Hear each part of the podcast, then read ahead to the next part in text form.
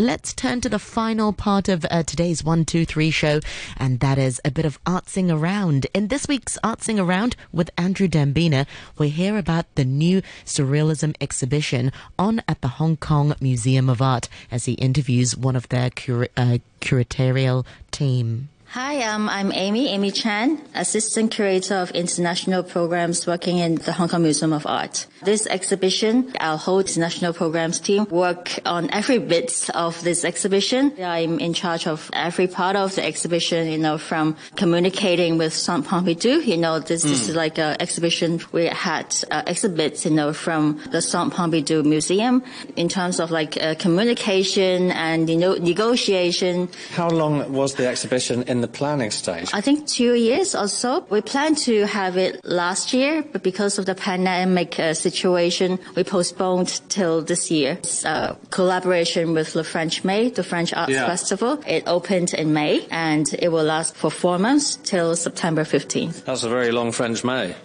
yes, it's pretty much. So here we are at the Hong Kong Museum of Art then, and we are taking a look at what will without doubt be one of the fine art highlights of the year in Hong Kong. The exhibition, as we know, is called Mythologies, Sur- Surrealism and Beyond, Masterpieces from the Centre Pompidou. Briefly, what can the public expect to see then from this exhibition? So we're honored to have a whole, over a hundred, like actually 170 exhibits from Centre Pompidou, yeah. including, you know, from paintings, sculptures, film, photography, and also a number of archive materials. They published a lot during that time, you know, all kinds of journals, magazines. It was a very serious movement, wasn't it? Te- technically, you know, like it started from 1920s because that happened right after the First World War. People were kind of feeling empty, lost, you know, looking for something. For surrealist movement, uh, it derived from the Dadaism. So Dadaism, you know, uh, if some of you may know, you know, like it's about uh, destroying, you know, like all kinds of values during that time. But, you know, like for surrealism, you know, instead of being too negative. Yes, they also destroy, uh, I mean, like they kind of like remove all the values, criticizing all the values, but they were looking for a solution. Yeah.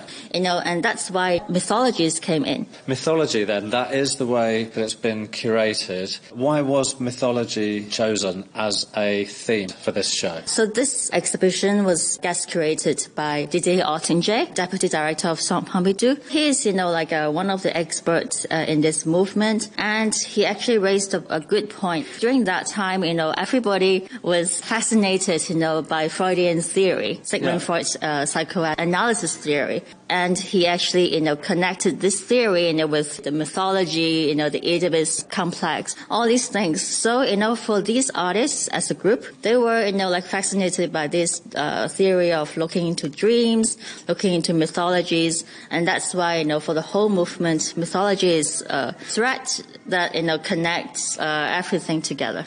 Okay, we're standing in front of a couple of iconic artists now. Tell us why you chose to start the interview in front of this one, Amy. Well, yes, because uh, you said wow in front of this piece. It, we should say it's a Salvador Dali classic. Exactly, because, uh, you know, like, for people who know about, like, uh, surrealism, you know, you must have heard of uh, Salvador Dali. So here we have uh, Dali's work. This is called William Tell. And as I mentioned about myth as the major theme of this exhibition. Every art, they actually used some kind of myth idea so this one is like you know William Tell is a is a Swiss hero. Yeah. You know, so uh, you know like you know shooting the apple uh, on top of. Uh, it's the young boy, isn't it? Exactly. yes. so you know this is a figure, you know, like being a hero that actually you can see in this painting as a father figure here. In addition to talking about William Tell as a story, Dali actually showed this piece, created this piece as like showing the relationship, you know, between his father and himself. A father figure like here is like a very strong, powerful figure. Himself is like, you know, looking kind of like inferior. Basically, you know, he couldn't face his father. It's some kind of like an autobiography, mm. you know, showing like his relationship. In the sky, we have something rather unexpected. Well, actually, it's kind of expected because, you know, like as you see in the middle of the painting, you see the, uh, there's a piano. Yeah. And- Well, this is flying in the sky, by the way. Uh, exactly. And, you know, like, of course, like, it's kind of unexpected to have a rotten donkey on the piano. Yeah. But this uh, image, yeah, let's just say that again. There's a flying piano with a rotting donkey. Yes. And that's not unexpected. well, well, in, in, a, in a way, yes, of course, it's unexpected. But, you know, if you look into Dali's Yeah, work, it yeah. appeared several times Right. in his works. yes, it is a theme that pops up. Exactly. So like uh, the rotten donkey appeared a number of times, you know, because he had this image, you know, since he was a kid, you know, because the rotten donkey remembered reminds him, you know, like uh, the sense of death, and the the piano actually it's a symbol of high culture. They were like criticizing all the values during that time. So high culture is something that you know they want to criticize. Okay, and next to Salvador Dali, the, the painting you've just described, William Tell, is one of the originators of the movement of uh, surrealism. Yes, yes. So uh, this work is by De Chirico. You know, it's more about like you know the early stage of surrealist uh, movement. This painting is, uh, you know, uh, the title is Two Figures. Kind of like reminds himself having himself and his brother. These figures have no faces. They are smooth-faced, almost egg-headed in a way,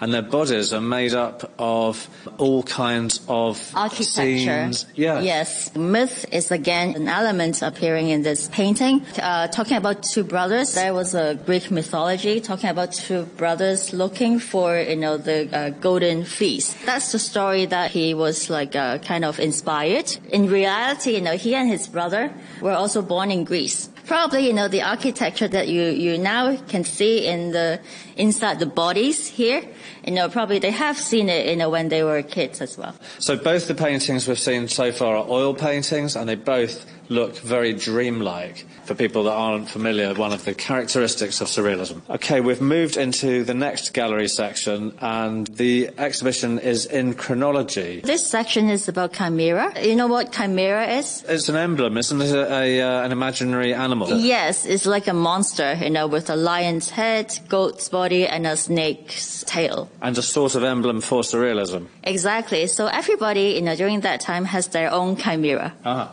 We're standing in front of uh, what is a particularly out of the box sculpture. Yeah, so this is a very typical uh, chimera. Obviously, it's a combination of an animal, a real fox, That's a stuffed animal. You've got the head and the tail, really, of the animal, haven't you? Yes, yes. And, the, and then the body of the table with four legs. Exactly. Most of the artists during that time, they want to explore the themes of sex and death. Yeah. So you can also see this in this uh, piece, this uh, artwork. Uh-huh. So you see the animal's head is like turning to its back, Hmm. Trying to bite himself, showing like he's going to try to kill himself. This is kind of a you know exploration of death. And at the end, you know, you can also see his uh, sex organ. Oh, right. At the back, Yes. you know? Showing those two elements. Okay, so we're into the Minotaur section. Yes. And that is half man, half bull, isn't it? Exactly. It's from Greek mythology. Yes, isn't again, it's from the Greek mythology, you know, and usually in, this is portrayed in a labyrinth. Yeah, that's the classic tale. That's the isn't it? classic because you know the labyrinth is like kind of like trapping the minotaur inside because minotaur represents some kind of darkness, unreasoning, you know, without without rationality. In the human psychology. Exactly. Let's talk about this piece. Like now we are in front of, you know, this is Masson's The Labyrinth. Yeah. We just mentioned about, you know, the half man, half bull. So here you can Huh. see, you know, it's very recognizable because the head is like a bull's head uh, with a human-like body. And inside you can see the labyrinth. The Minotaur here, looks like it's actually a building which Yeah. houses Yes. the, the labyrinth, that maze Yes. of getting trapped. So like during that time, you know, a lot of artists they think, you know, Minotaur must be like a, an ideal myth, you know, for them to explore because this is exactly about uh, surrealism, the idea of using your uh, emotions, talking about your inner self, and you know, just remove all the reasoning and all. Okay, so after the Minotaur section, now we are in the Acéphale section. Okay. So Acéphale means headless figures. So this is um, one of the myths created by the surrealists. Why do they design this like headless figure? Because without the head, you don't have the brain. Oh. So without the brain, you don't have reasoning. So this is exactly talking about like just using your body to talk about like expressing your emotions. Okay. So in this section, you will see all these headless figures. So now we're in front of Magritte. First glance, it looks like uh, a neck and a head Yes. with hair, but instead of a face, there's the female torso. Exactly. So in a way, it's also headless, right? I mean, technically, yes, like without the head, but Yeah. you know, showing the uh, uh, the body of a woman, Yeah. you know, uh, to resemble the face of the woman.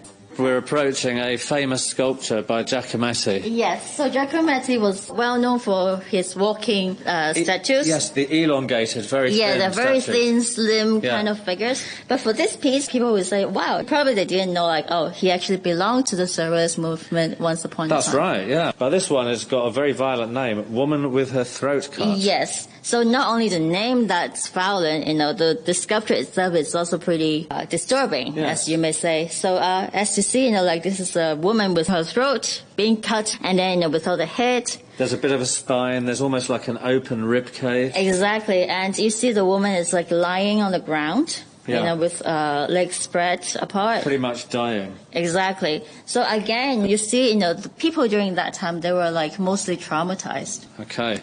We've moved on to the next gallery, and one artist's name included in the show. You mentioned Giacometti. People might not know he was a surrealist, but Jackson Pollock, most known for his abstract expressionism and drip painting, was part of the surrealist movement. Here we are, standing in front of one of his paintings. Tell us about this.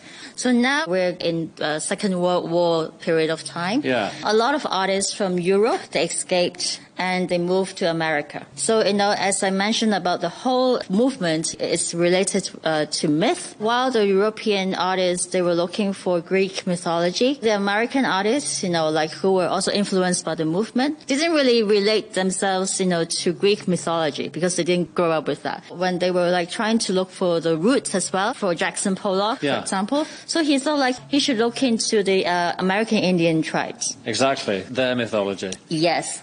And you see, you know, for this uh, art piece, you know, like you see, actually, it's still uh, figurative. You know, Yeah. you can still see the, uh, the uh, American Indian. You know, the the figure here, the feathers, the colors are very strong. Hmm.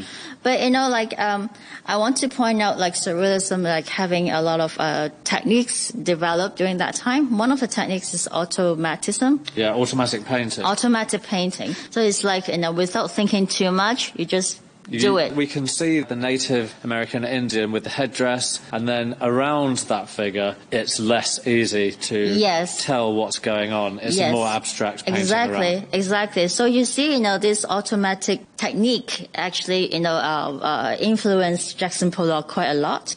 What do you hope then that the Hong Kong visitor coming to this exhibition, that's adults, families with kids, will take away from uh, seeing the exhibition of surrealism? So we understand that, you know, like, uh, to a number of people, this movement is like maybe a bit difficult to understand, you know, in terms of like emotions, in terms of uh, its philosophy behind the concept behind. So, know, we decided to engage uh, two artists uh, f- uh, from Hong Kong to help us uh, to uh, understand or interpret more about this movement. So first of all, we have Hazel Wong, an illustrator based in Hong Kong. So she helped us to draw a whole uh, illustra- illustration book Ah. because nowadays, you know, we are all like under the pandemic situation. We wanted to travel. Everybody wanted, you know, and that's how she dreamt about, you know, like, oh, she wanted to fly in her dream. Ah. You know, she didn't fly anywhere, but she came back to Hong Kong in a surrealist uh, sense of Hong Kong. So in this uh, Hong Kong, she sees different kinds of exhibits in this exhibition, and also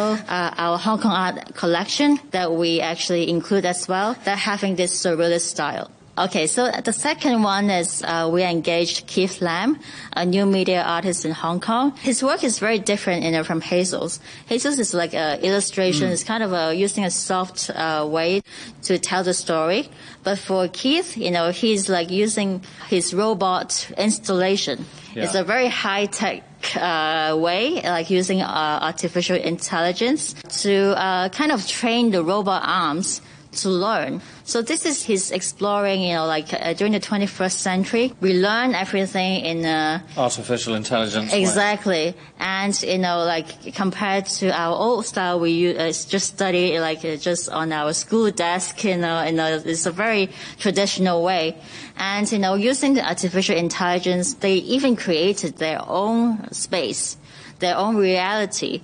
And this is kind of like artificial reality. Hmm. It actually makes us to, to ponder, you know, whether this reality is real or not, whether the surrealist uh, movement, you know, can be interpreted in the 21st century is something that we can think about. Interesting. Do you think there will be a revival? Well, actually, you know, like uh, I actually asked uh, the deputy director of Centre Pompidou, Didier. He said that the surrealist movement never died. So up to this day, you know, still there are artists trying to using this style, using this uh, To inspire their work. Exactly, exactly. Very interesting. Thank you very much, Amy. You're welcome.